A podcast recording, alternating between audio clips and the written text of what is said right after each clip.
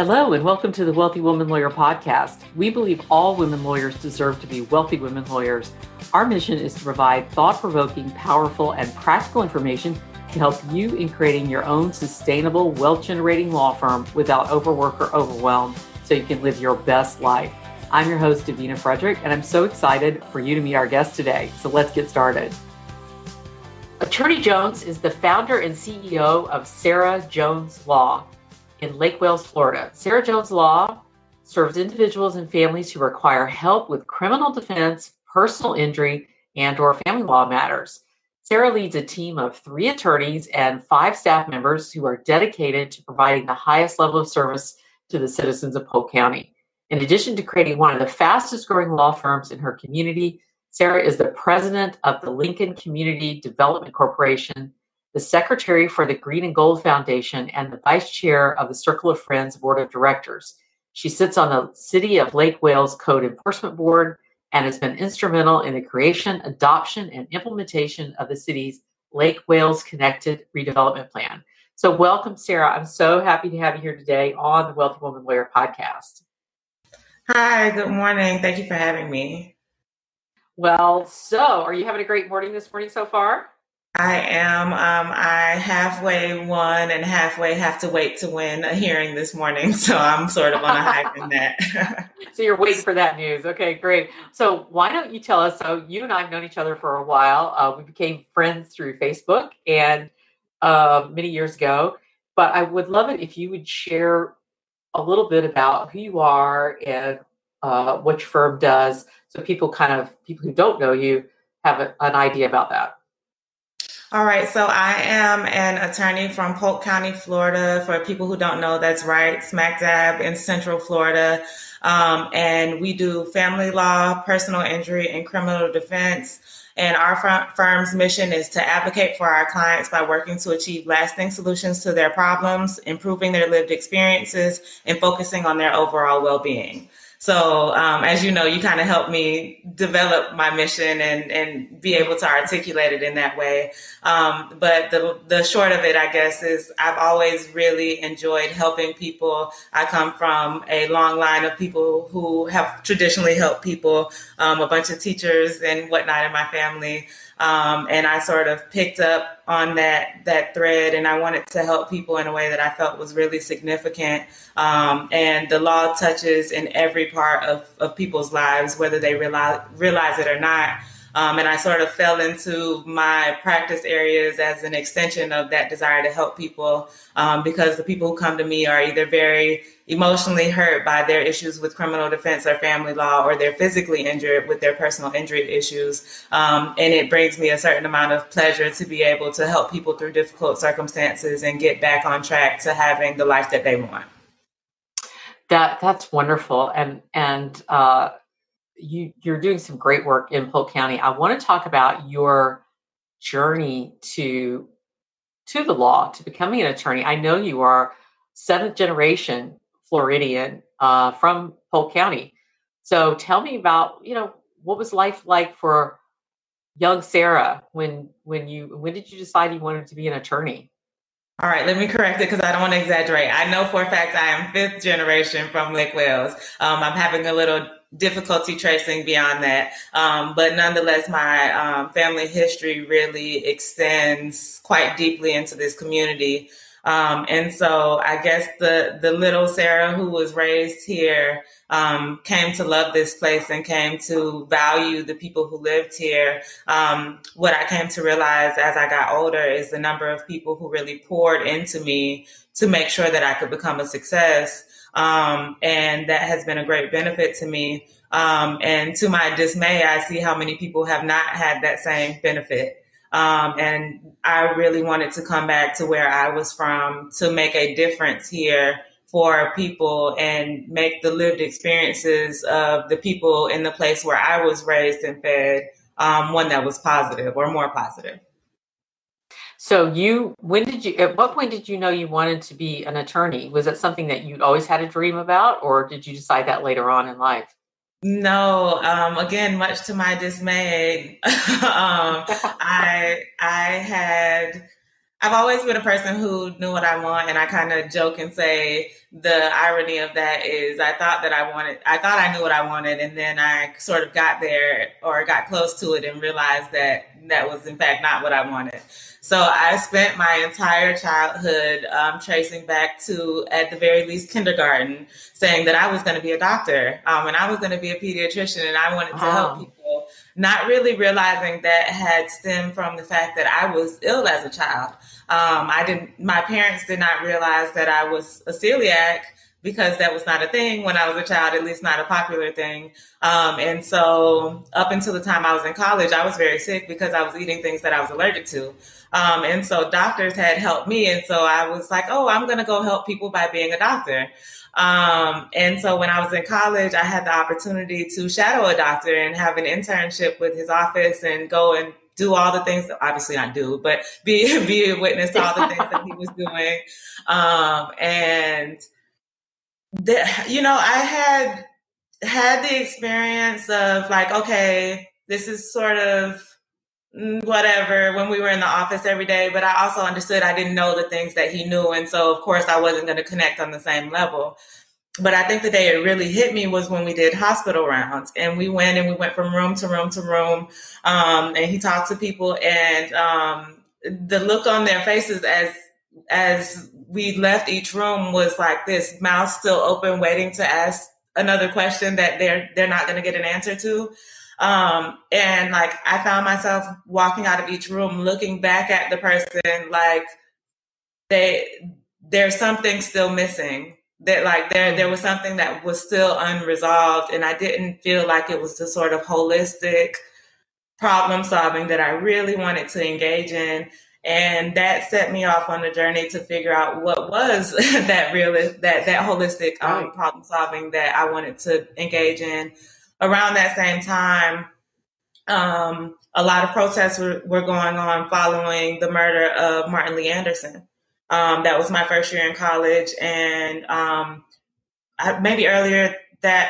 earlier in my college experience or late in my high school experience, Trayvon Martin, as we all know, was killed on tape by boot camp guards, which ultimately led to the elimination of boot camps in Florida, but not to the conviction or any real accountability for the people who had murdered him. And I watched, unfortunately, over and over and over, this video of 6 adults standing over a 14-year-old boy as the life slipped from his body. And I couldn't imagine how that was justice. I couldn't imagine how the subsequent acquittals were justice, or even a lot of the rhetoric surrounding it. It was all just very, very disturbing to me. And around that time, Attorney Ben Crump was leading some of those protests in Tallahassee, and I came to know him, later came to intern at his law firm.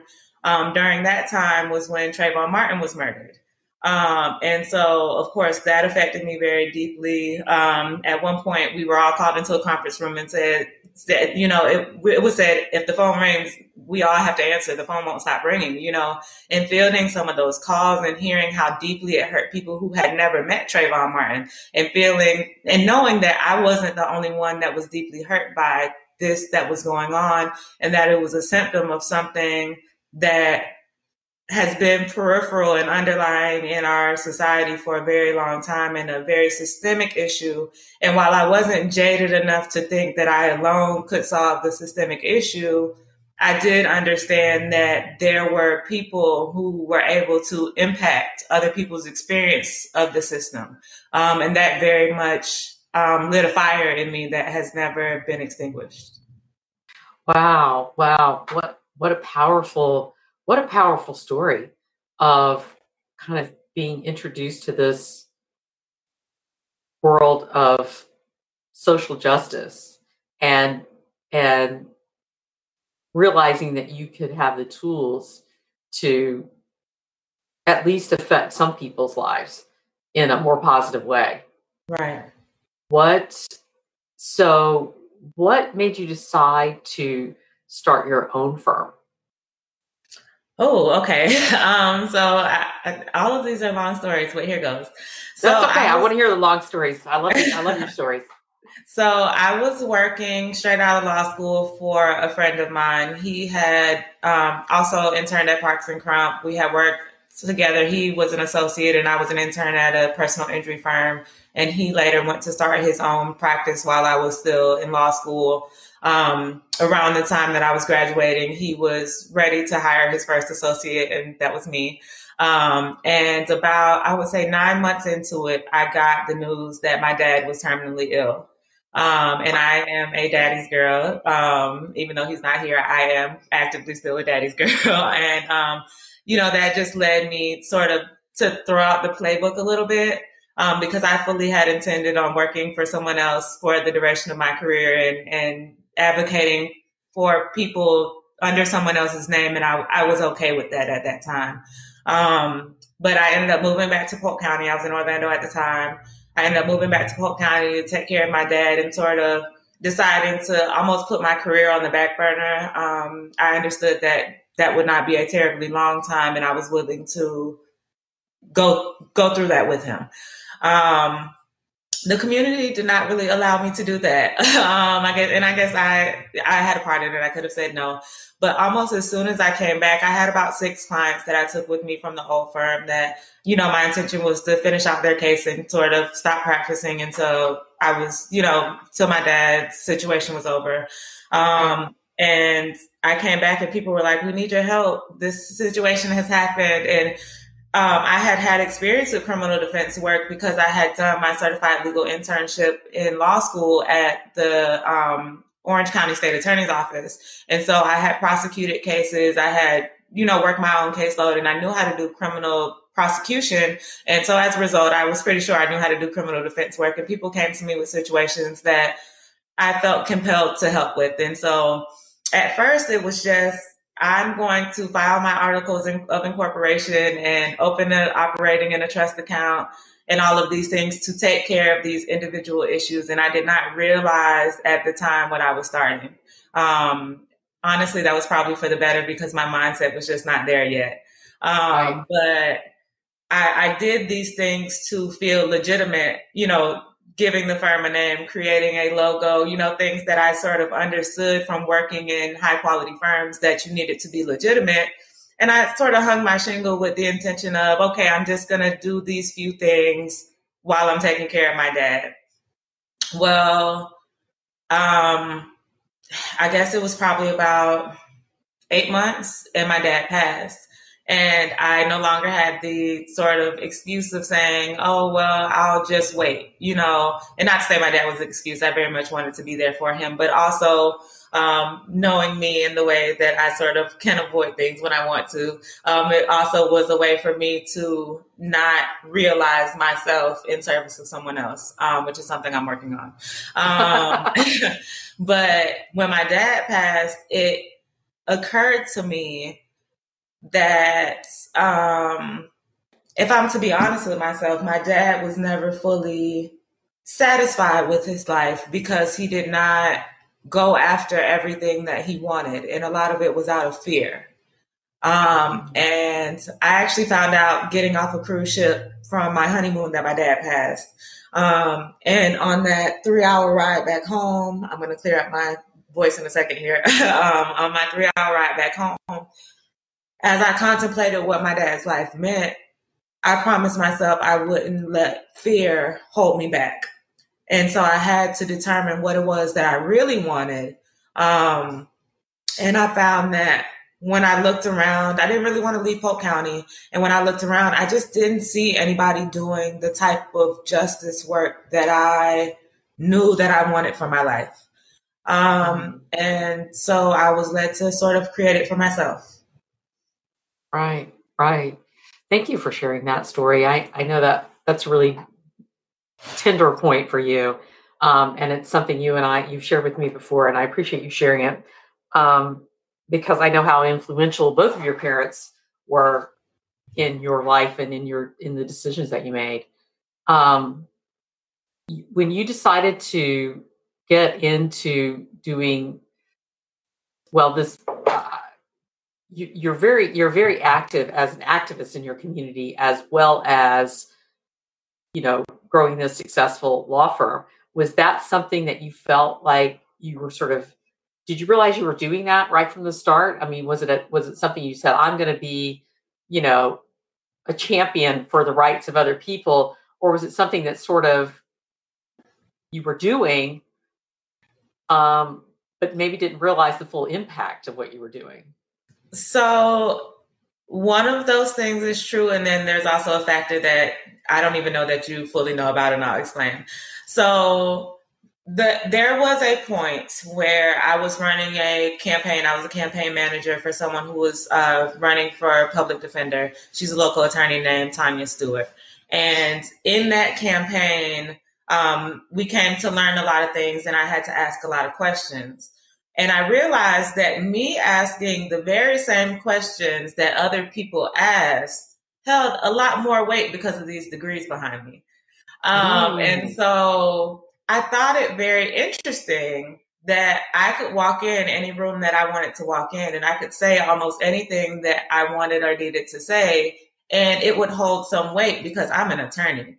And I used to very much shy away from that. I would introduce myself to people, and they would be talking to me for 30 or 45 minutes and then say, oh, what do you do? And I'll say, I'm an attorney. And they would have this astonished look on their face because I guess they thought that I was supposed to tell them that up front. And I still do that in a lot of personal conversations. But I will find now I will pick up the phone and say, good morning, my name is Sarah Jones. I'm an attorney, in an effort to advocate for someone else because I understand my role as a gatekeeper.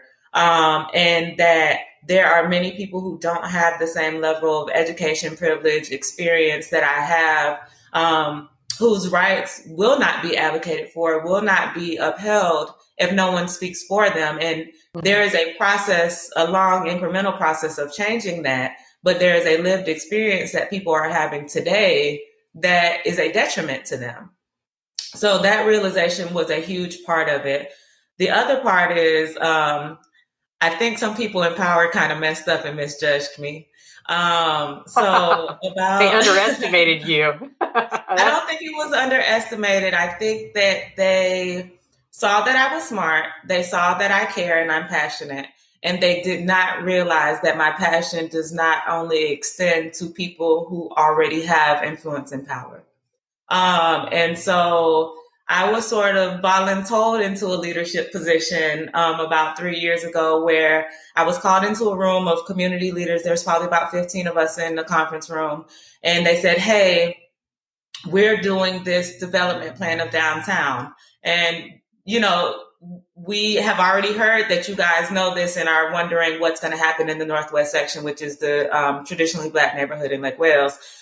So we want to make sure that the whole city is included, and we want to make sure that we get community leaders to be a part of the redevelopment and make sure that, what you guys want is considered. And so in those meetings, at one point it was asked, well, amongst you, who is the leader? Which is an interesting question, because it wasn't a formalized group at that point. Right. But of the people in the room, I was the only one who did not say my name. And so as the youngest person in the room, I'm sort of like, whoa, whoa, whoa. Like there are people in this room who have been advocating for this community for 30 and 40 years. What makes me the leader? And I don't know that question was ever answered, but the question was posed, are you saying no? And of course, the answer was not no. I was perfectly willing to lead the effort. But I don't think that it was fully contemplated what that meant for me, because what that meant for me was going to the heart of the community and saying, in addition to what do you need, what ails you, what stops you from achieving those things? And so the answers to those questions have informed a lot of my leadership and my positions, which has been on various ends of the spectrum of popularity, depending on what I'm talking about. Right. So can you give people a visualization of what the community is like in Polk County in Lake Wales, Florida, and give us a setting so we understand the work that you're doing and why it's so needed and why it's so important? This area is, maybe it's my lived experience, but I like to think of this area as the epitome of Florida and the epitome of the United States, in that there are some amazing qualities. It is absolutely beautiful here. Our weather is amazing. We have a level of community and southern, sort of southern charm. We really value our natural resources. We put a lot of effort into our gardens and trees and water and, you know, all of those things. There is a lot of economic depression here, and there's a lot of wealth here, or at least some wealth here. And there is a group of people who consider themselves middle class, but if you look at the actual economics of it and what, you know, economists consider middle class, that is not necessarily the case. There's also a lot of people here who are very much disenfranchised. There is a disproportionate number of felons here. Our arrest rates are very high. Our incarceration rates are very high. There's just the diversity of people's lived experiences is very high. And what I have found is that some lived experiences are accounted for when it comes to public resources and the way that our collective resources that we all have rights to as citizens, the way that they're allocated and the way that the policy is made and executed is oftentimes unfair. It is very blatant that they don't believe certain people's accounts of their lived experiences. And that comes to bear on their rights and also directly on their lives and their ability to improve their lives. And therefore it comes to bear on all of our lives, because we know that when people's resources are strained, they engage in behavior that they wouldn't otherwise engage in. And so all of it is sort of this big amalgam of stuff that needs to be untangled, and I sort of fancy puzzles. And so it's something that I wanted to tackle in an individual way as an attorney, but also in a collective way that sheds light on what it is that our community needs, and to lead the effort to sort of go about the process of incrementally changing the things that need to be changed, but also holding the public officials accountable and saying, okay, there are certain things that are intra-community and things that we need to work on, because leadership is not your responsibility and mentoring is not your responsibility and those sorts of things. But there are certain things like our public roadways and the community redevelopment funds and all of the things that are, in fact, the government and the public responsibility, and making sure that the people who are charged with distributing those things and making those decisions understand that they should be equally distributed, and it should be taken into account who has traditionally received those resources and who has traditionally been left out, and look at what will benefit everyone, not just people who are comfortable coming within the walls of City Hall or the County Commission building or whatever the case may be, but everyone who should be counted as citizens in our community. Right. So would you characterize, would you say there's a lot of tension among the different populations in the community? So some racial tension, some tension dividing along kind of the haves and the have-nots, or people who think they're haves and the have-nots, that creates kind of this, I mean, it's a real reflection of what's going on across the country in a lot of our small towns, especially in the southeastern United States. What have you seen sort of shift and change over the last few years, or have you, with regard to the social justice efforts and how, you know, like how did the Black Lives Matter movement affect what was going on there? How did politics in general affect what's been going on there? So I will say that race is such an interesting issue, and it's one that we do not understand in this country because we think that race is one thing. And when you study it academically, which I have done extensively, it is very much another. And you realize it's something that gets conflated with other things such as nationality and citizenship and color and things that it's not. And what I have come to learn is that race is actually a distractor.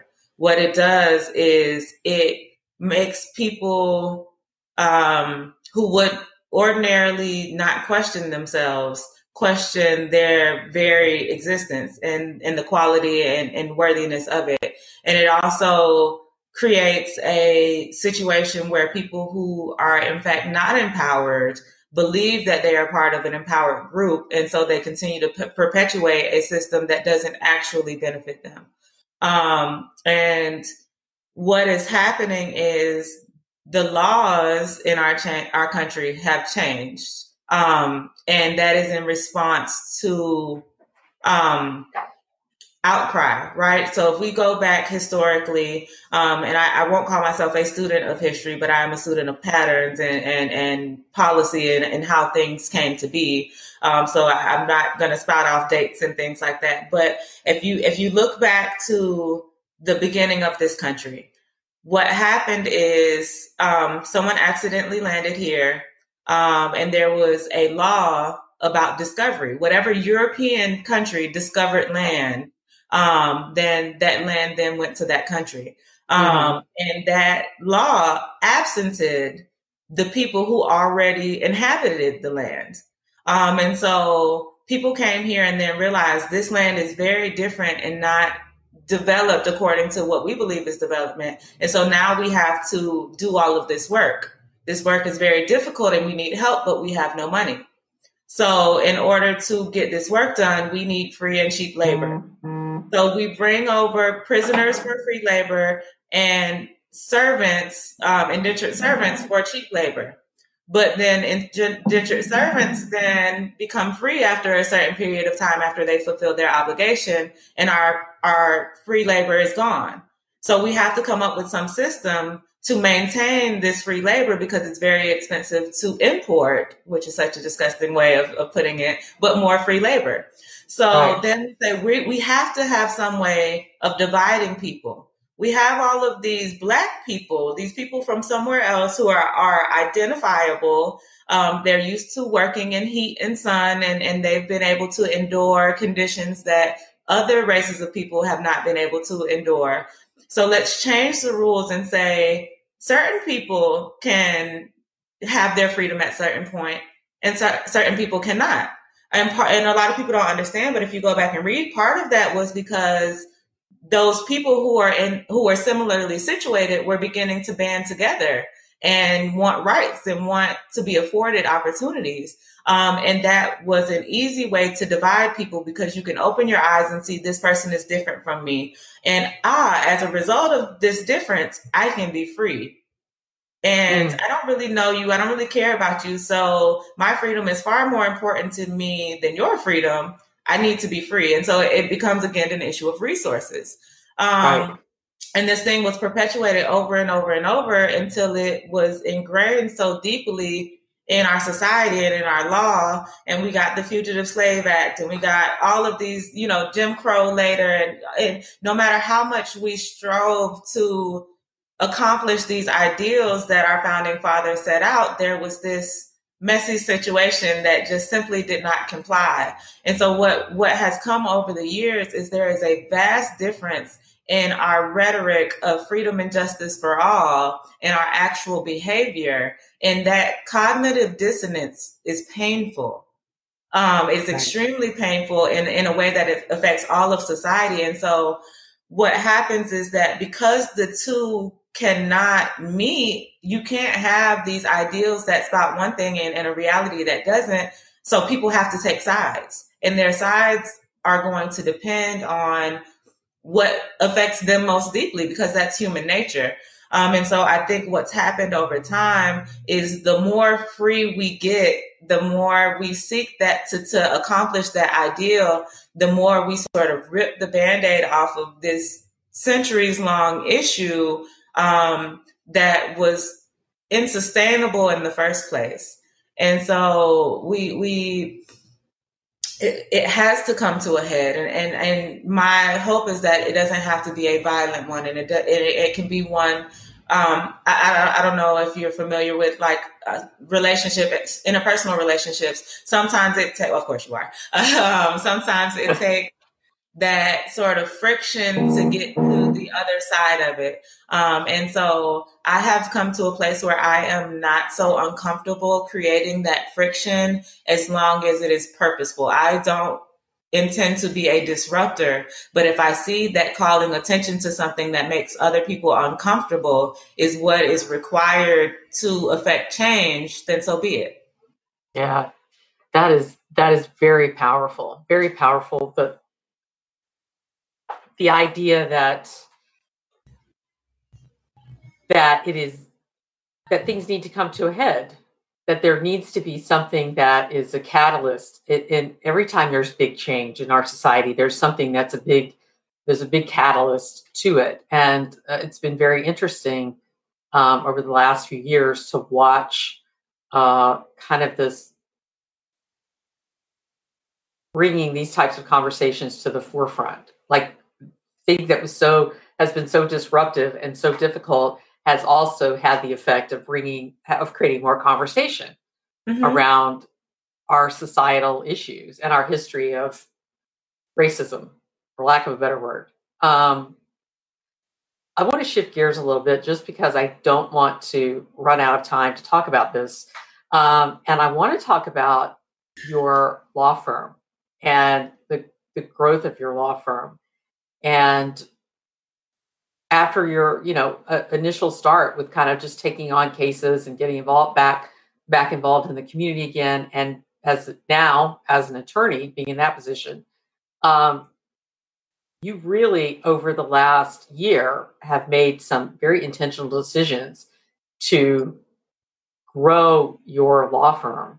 Yes, and have your firm really be a key player in the community. Tell me about that. I don't really exactly know where it started. I know that I have always been a person who, I always want the best. I always want to be excellent. And so I kind of told the story up to the point where I sort of hung my shingle out of the spare bedroom in my house and created a home office. But as more people were asking for my help, I knew that wasn't sustainable. I knew that that something was going to have to change even before my dad passed. And so I just sort of meditated and prayed on that, if I'm to be honest. And I really asked to be led to what I was supposed to do next. And a sign started catching my eye that I honestly passed by all the time, but there was a particular office that was for rent. And I don't know why this particular day, but I just called the landlord and I was like, hey, how much is it? And the number kind of scared me, even though now I laugh at it because he said something like $700. And so he was actually a really great business person and a really great leader in our community, I came to learn. But he heard that I was afraid and he said, okay, how about we graduate it? We'll start you off at $600 and then in 6 months you can pay $650 and then another six months you can pay $700. And to even understand now that $100 made that much of a difference in my mind is kind of crazy to me. But I did that and I found myself running back and forth to court and doing different things and then nobody was in the office. And I was like, well, people are telling me that people are leaving notes on the door and telling me they came by and I wasn't there. And so I was like, all right, I got to get somebody to answer the phones. And so I brought somebody in to answer the phones and she had no legal experience. And I knew that was not sustainable in any way. So I was like, all right, I got to do something different. And so I just kind of worked out in my mind how I was going to make a little bit more money to, add another person. And at first it was all about need. I need to do these things because this is how a real law firm works. And I had in the back of my head, I kept telling myself, Sarah, you've been in excellent law firms. You worked for Christopher Monts. You worked for Ben Crump. You work for the state attorney's office. You know how files are supposed to be kept. You know what the professional thing is. And so that was sort of my driving point for the first probably year and a half was, there are things that need to be done that just you have not accomplished. And so do those things. And then I hired an associate attorney and I realized that I had no idea how to manage people. And so that was a very interesting experience for me. And so I started delving into all of these things. And I basically, up until probably this time last year, I said to myself, I still have the capacity to teach myself more and to learn what I need to learn to get to a certain point. And full disclosure, I had met and talked to Davina back in 2017 through someone else who had done coaching. And I knew that at some point I was going to need coaching. But I was like, no, I didn't feel worthy, honestly, at that point. I was like, somebody's going to come in here and think that I just am uncoachable. I don't know what I'm doing. And what is all this mess or whatever? And so by the time I felt sort of, okay, I've sort of hit the wall where I don't know what I don't know. I said, okay, let me go ahead and reach out for help now. And it was a very scary thing, but I knew that what I was doing was working 18 hours a day, 6 days a week, and like sleeping through the other day just to make it back to Monday. And in a way, it felt good. It felt satisfying that I'm spending all of my time and energy doing this great work for people and I'm accomplishing great results. And people look at me like I'm this little black girl who doesn't know what she's doing. And then by the time I'm done, they're super impressed and look at me go. Right. But I also was raised by older people. My grandparents had a huge influence on my upbringing. And so I very much understood what it meant to not be able to do that. And I value my long-term security. And so I started thinking very deeply about what would happen if the time came that I could not do that anymore. And I still needed to. And that made me question how secure I really was. And so I went ahead and reached out for help for coaching. And Davina, you know the story, but I'll tell our listeners here. Davina just kind of opened my eyes to in a lot of business things that I just did not know. Like I said, I had intended on going to work for someone else. So I had made myself into as excellent of a lawyer as I could, but had learned nothing of business. And there was a whole language that I had to learn around business that I'm still learning around business in a lot of ways. That was just very different from lawyering.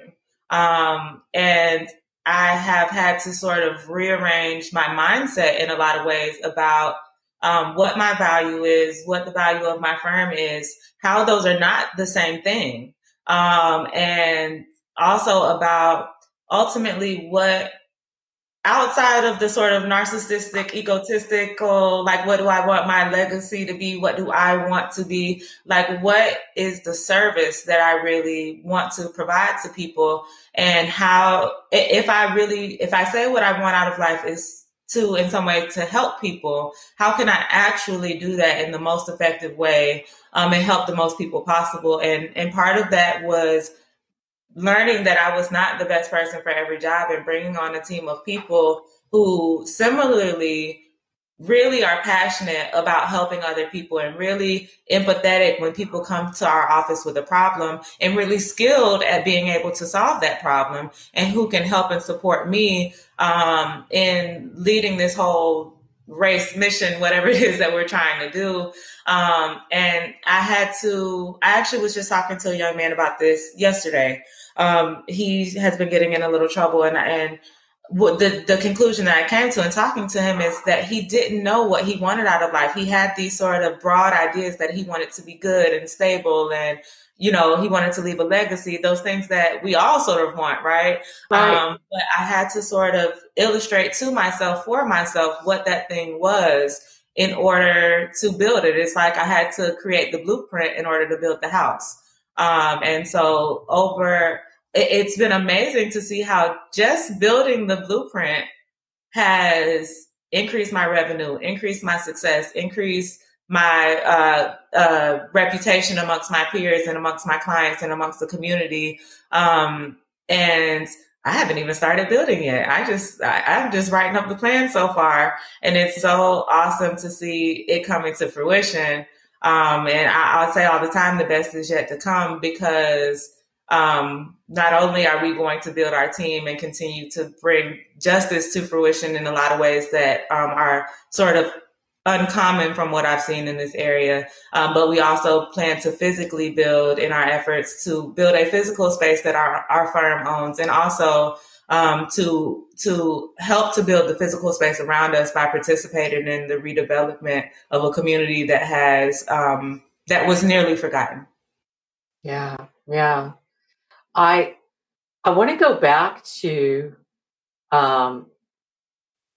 before you and I started working together. And you started your firm in what year? I filed my articles of incorporation in 2016. I probably can say I really started practicing like very early in 2017. Yeah. And you hired an associate attorney in 2018, right? I did. So I want to talk about that, because I think that gives people a good indication of, like, even though you said you don't know anything about business, you made a decision there that a lot of solo attorneys have a lot of fear around and don't make. And I would love for you to share your thinking behind that, because I think it was a smart decision. And even though you probably felt at the time, like, how am I going to pay this person? What made you decide to do that? A couple of things. One was that my caseload had grown to the point where I needed another legal mind to be able to assist with the number of hearings, trials, depositions. You know, the case, I was carrying 70 cases by myself with just me and a legal assistant in the office. And I had gotten to the point where I was starting to feel like, well, one, I had to stop taking cases. I literally would go to the jail to visit my clients, and they would say, hey, such and such wants your help. And I'll say, I can't take cases for the next 3 weeks because I have to close some, because I had put a cap on myself so that I wouldn't let anything fall through the cracks. Right. And so I felt a need for it. And I don't know if that was intuition or just me not really understanding the role of a paralegal, or it could have been any number of things, but I really felt the need for it in terms of the casework. I also felt the need for it in terms of personality. I am a very giving, caring, yes type person, and I'm much less that way than I was in 2017. But I'm still giving and caring, but I learned to only say yes when I predict that it will be beneficial to everyone involved. And I've learned to understand that I am not the best person to solve every issue. And I care about people enough to send them to someone who is. At that time, I cared about people in the same way, but I sacrificed myself, my sleep, and a lot of other things to spend hours and hours and hours undercharging people to research and learn issues that I was only going to do one time and that someone else was already an expert at. And so I really had to narrow down what it is that I was doing. And one of the things that I do is I work with people who sometimes need an answer without a smile. And I struggled with that for a long time, because I like to smile. I like to be pleasant. And so I happened to go to law school and be very good friends with an attorney who wanted to come into private practice, who very much had a personality that was caring and compassionate, and all of those underlying values and fundamental things that I believed in, but also could look at you and say, no, that's not what's happening. That's untrue. Or I understand how you feel, but it has no bearing on how a judge will rule on this matter. And to be able to, I'm a people person. I'm a very intuitive person and a very empathetic person. And sometimes what I was realizing is that my clients did not understand the severity of the issue, or they did not feel pressed to make a decision about things that really needed to be decided because they felt very comfortable with me. And she has a way of making people comfortable, but also holding them to a certain standard. And she's taught me how to better do that.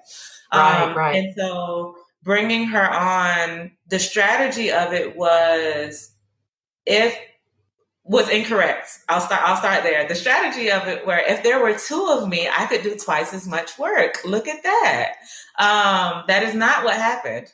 What happened was that I spent 6 months, I spent 6 months just saying, hey, these are best practices. She hadn't done private practice before. She of course had gone to law school with me, graduated with me, but had gone into recruiting for the law school. And so she had done family law. She had worked in family law firms during law school, but that was somewhat different than criminal law because the rules are very relaxed in family law in terms of evidentiary rules and procedural rules. And I don't know if I'm allowed to cuss. I kick butt when it comes to procedure and those types of rules. I was the attorney who, like, it's very relaxed here. Everybody like calls each other by their first names, and they kind of spout off their understanding of the rule off the back of their head sometimes. And not to say there's not good lawyering here. I don't want to put down any other attorneys, but what I found was I would come into court and I've read like the policy behind the rule and the letter of the law, and came and did all of my research with all of these 12 cases for my hearing. And my opposing counsel would send me one case or two cases or no cases. And I'd be like, oh, okay. And I would come in and I would just like beast them on procedure and say, you can't do what you want to do because this whole foundational principle you totally didn't account for. And this is why I'm right. And the judge would go, I agree with Ms. Jones. And so there was a different level of specificity that I brought, that I thought that if I could just double this thing, then we would double everything. And that was, of course, untrue. I needed a support staff. I needed a lot of other things. But what it did was it freed me up to be able to do those other things. So as I trained her to do things the way that we do things, and also learned to back off, like there was a motion she sent me one day, very early on, probably about 6 months in. And she's well-trained. I wouldn't have hired her if she wasn't. And I was looking at the motion and I caught myself like changing every paragraph. And then I was like, okay, Sarah, what are you changing? And it was style stuff. It was stuff that was my motion better, in my estimation, probably. Maybe not objectively. Did it ultimately matter as to the outcome of the client? No. Yeah, that's key. That whole letting go of control of details so you can, is it sufficient is the question. Is this sufficient to get the job done that we want to get done? And actually, once I took myself out of it and what I would have done, it was good. It wasn't even just that it was sufficient. It was good. It was just much different than the way I would have done it. And so at that point, like I said, we were probably about 6 months in. And then, I was like, okay, Sarah, be less of a trainer and more of a supervisor now.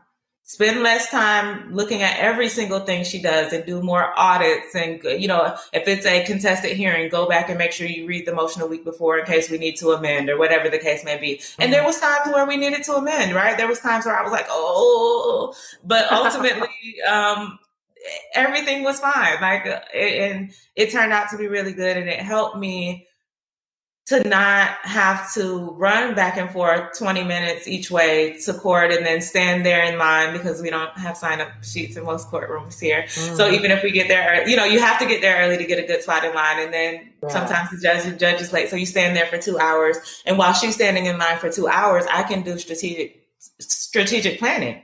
I can figure out how we're going to make the money to hire a paralegal that we need so desperately so that we're both not working 18-hour days. And we increased the caseload and we were able to take more clients, which allowed us to have to hire. Well, we actually promoted our legal assistant to a paralegal. And so she, prior to being our legal assistant, did not have law firm experience, but she learned so well that it made much more sense to promote her and bring in someone at a lower level than it did to hire someone who would have to relearn all of our systems. And so full disclosure, I paid myself very little at the time. When I first brought her on, I had the luxury of being able to do that because I'm married and we have a 2-income household. And I intentionally kept my overhead very low. And so I have always been a person to value my security. And so I made sure that there were certain economic things in place as to not bankrupt the business or hire a friend and then she not be able to pay her bills, because that is obviously, you know, when you're hiring somebody you care about, it makes it that much more urgent. But I do well when I have to do something. And so I knew that I would be able to achieve it. I just had to prepare myself for it. And since then, we've hired several other people. We brought on different contractors. We're actually in a sort of stage of growth now where we're bringing on contractors to do work that we don't necessarily have enough work for the full-time people yet, but we're working on growing those areas to bring in more revenue and really learning a lot of stuff about business that I would not have had the opportunity to learn if I was working on every case every day.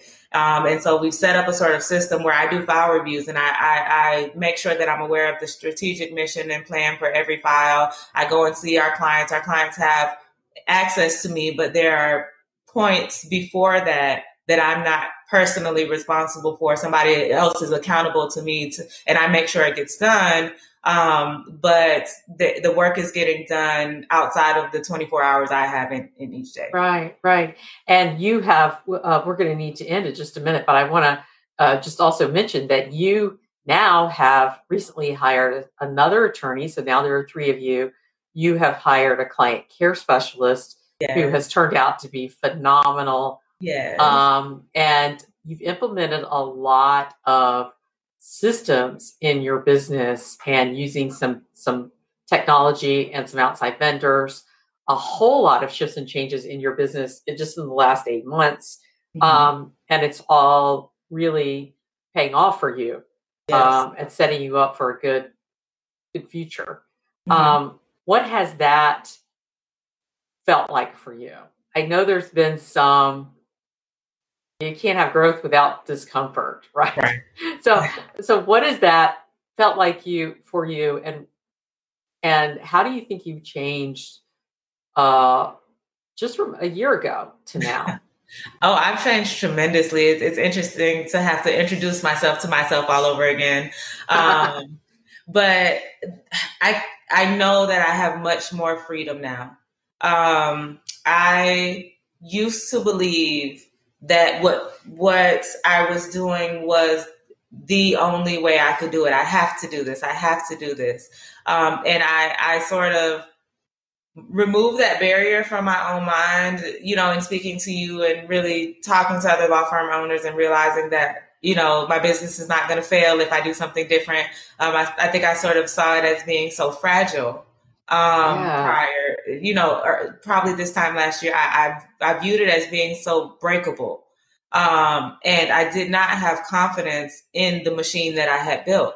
And so I started to ask myself why that was. And some of it was false, right? Some of it was junk that I needed to unlearn. And some of it was, there are things that need to be improved. And I literally just, what is the first time a client hears from me? How do I make that better? What is the first time I actually interact with them? How do I make that better? What is their experience like during the intake process? What is their experience like through the whole process of working with me? And how do I really make that the best experience possible for them? And so I knew that excellence was key. I don't do anything outside of excellence. And so I knew that that was something that was really, really important for me.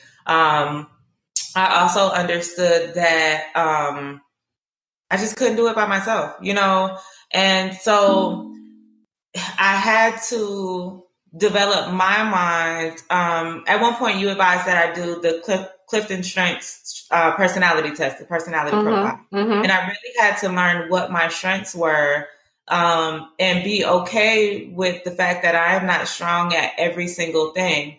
And if I bring in people who are strong at those things will get done better for one, and I will have more time to increase my strengths in the area where I'm both strong and weak.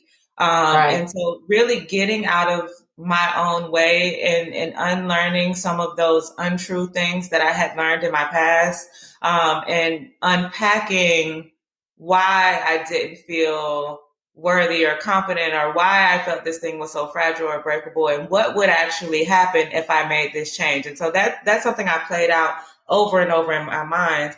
outside of my fear, what will actually happen if I make this change? And what I have found is a lot of my answers is I'll miss 5 calls before I realize it. If 5 calls that I miss is going to bankrupt my business, I've already done something wrong. If I bring on someone and I have them start and they work for 8 hours and I realize, oh my gosh, this person is not the person for me.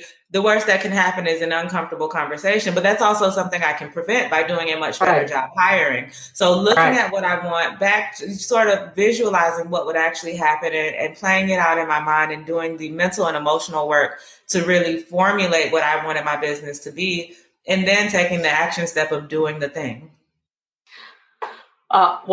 Sarah, we're going to need to end because I know you and I both have appointments in a few minutes, but I could probably talk.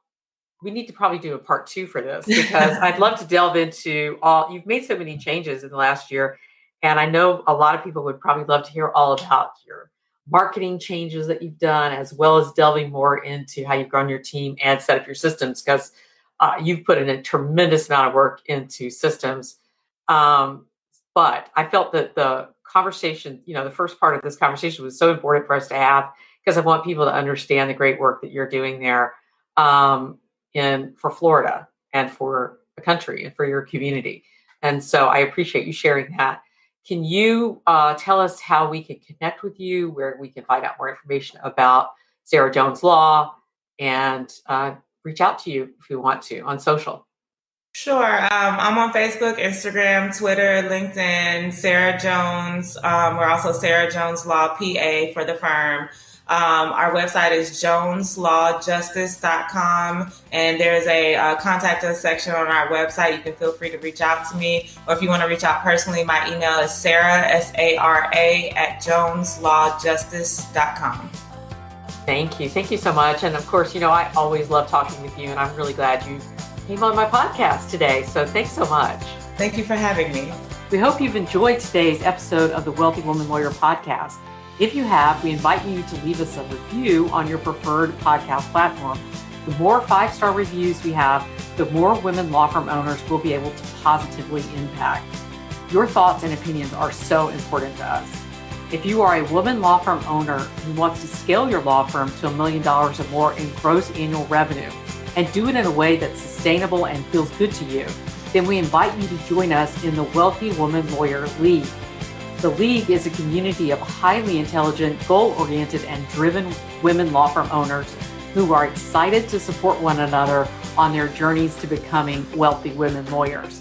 We'll be sharing so much in the League in the coming year, including the exclusive $1 million law firm framework that until now, I've only shared with my private one-to-one clients. For more information and to join us, go now to www.wealthywomanlawyer.com/league. That's www.wealthywomanlawyer.com/league. League is spelled L-E-A-G-U-E. We look forward to seeing you soon in the League.